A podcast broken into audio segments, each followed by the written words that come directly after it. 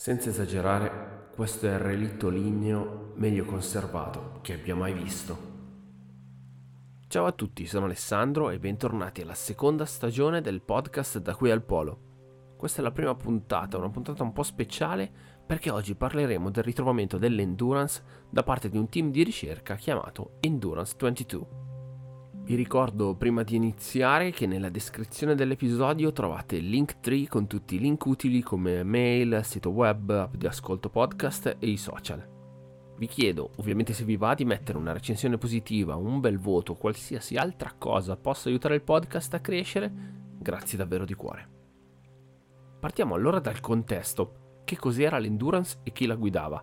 Beh, se siete appassionati di Polo Sud, di esplorazione polare o avete semplicemente ascoltato il podcast fino a qui, sapete benissimo che l'endurance per me è la nave, sì, scritto tutto maiuscolo, perché è la nave che fa parte della missione, anche questa scritta tutta maiuscola, guidata da Ernest Shackleton, il boss, che nel corso della sua vita ha affrontato mille sfide che sono poi giunte all'apice con l'endurance stessa. Rivediamo i fatti.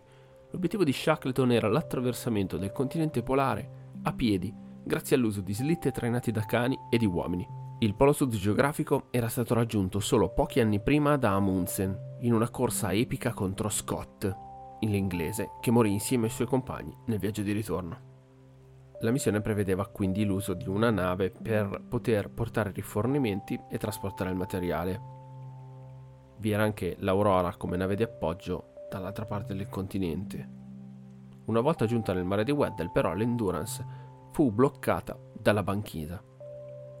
Passarono le settimane e la situazione rimaneva stabile con Shackleton e i suoi uomini che provavano qualsiasi cosa per poter liberare la nave, ma sempre senza riuscirci.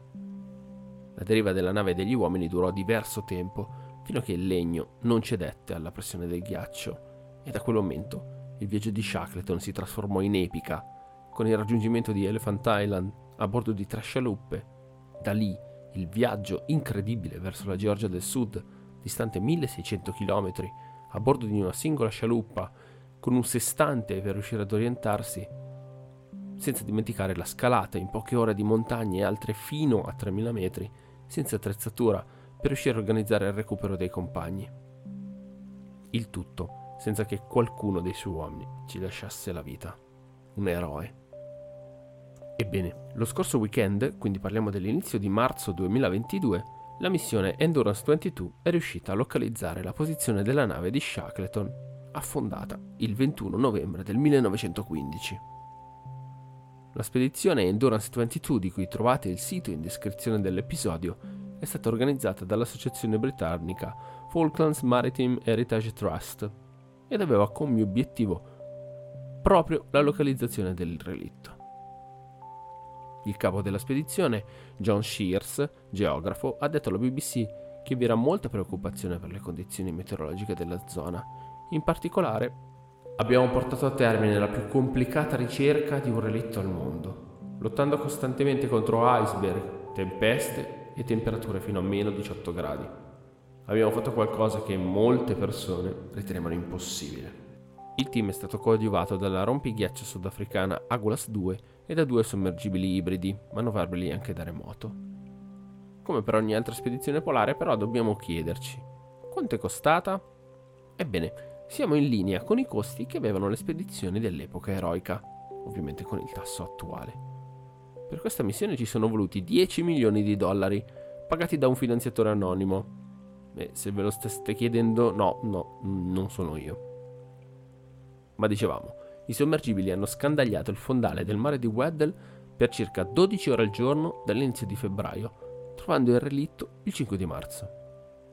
A quel punto, dopo momenti di festa e gioia ovviamente comprensibili, si è tornati al lavoro per sostituire l'equipaggiamento base dai sommergibili con videocamera ad alta risoluzione ed altri strumenti che potessero essere utili per filmare e fotografare il relitto. La ricerca, partita dall'ultima posizione annotata da Frank Worsley, il capitano della nave, sul suo diario, è terminata a sole 3 miglia di distanza, trovando lo scafo ad oltre 3000 metri di profondità.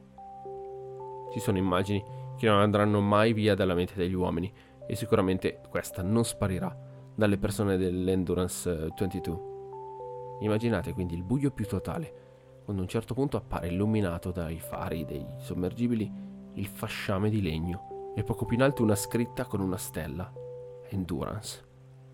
Deve essere stata un'emozione da pelle d'oca.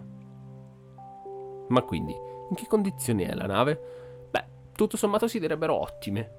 Il direttore della spedizione Manson Bound ha spiegato che l'assenza di organismi che si nutrono di legno, le basse temperature, hanno preservato bene il relitto. Timone, cordame, oblò e fasciame sono in perfetto stato di conservazione. Si possono scorgere ovviamente i danni del naufragio con lo scafo danneggiato, ma in generale le condizioni sono ottime. Come abbiamo sentito nell'introduzione, Bound afferma che il relitto è in ottimo stato. L'Endurance è un po' come il Titanic, permettetemi questo paragone, un monumento della storia, e nel rispetto del trattato antartico non è stato toccato nulla, né è stato portato nulla in superficie, nonostante si siano trovati vari oggetti appartenuti all'equipaggio, come vestiti o stoviglie. Da quello che si può vedere nelle immagini pubblicate su Twitter e sui diversi articoli che parlano del ritrovamento, sembra di fare un tuffo nel passato. Le foto in bianco e nero del fotografo Frank Hurley erano già magnifiche e raccontavano il dolore della nave, ma le nuove foto in alta definizione mostrano tutti i danni che il ghiaccio è riuscito a portare allo scafo della nave. Si vedono l'albero maestro abbattuto come nelle famose immagini del 15 e le vele aggrovigliate al cordame. Insomma, in più di cento anni nulla è cambiato. O meglio, qualcosa sì. Non vivono più al suo interno degli uomini, ma tanti animali del mare come spugne, ricci e stelle marine. La spedizione Endurance 22 non aveva e non ha come scopo unico il ritrovamento del relitto dell'Endurance, ma anche quello di effettuare studi sul cambiamento climatico, sulla deriva dei ghiacci, sulle condizioni del mare di Weddell e sulla variazione dello spessore del ghiaccio marino.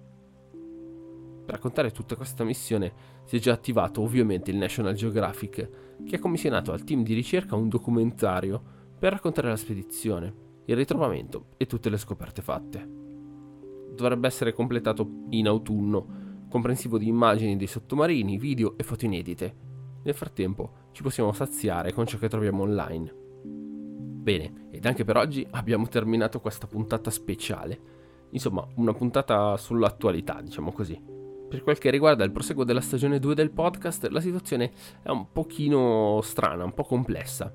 Riuscirò a fare delle puntate sulle diverse spedizioni, ma saranno piuttosto brevi e poco approfondite, in quanto l'epoca meccanica e anche quella contemporanea non sono così raccontate, documentate ed interessanti per la storia polare.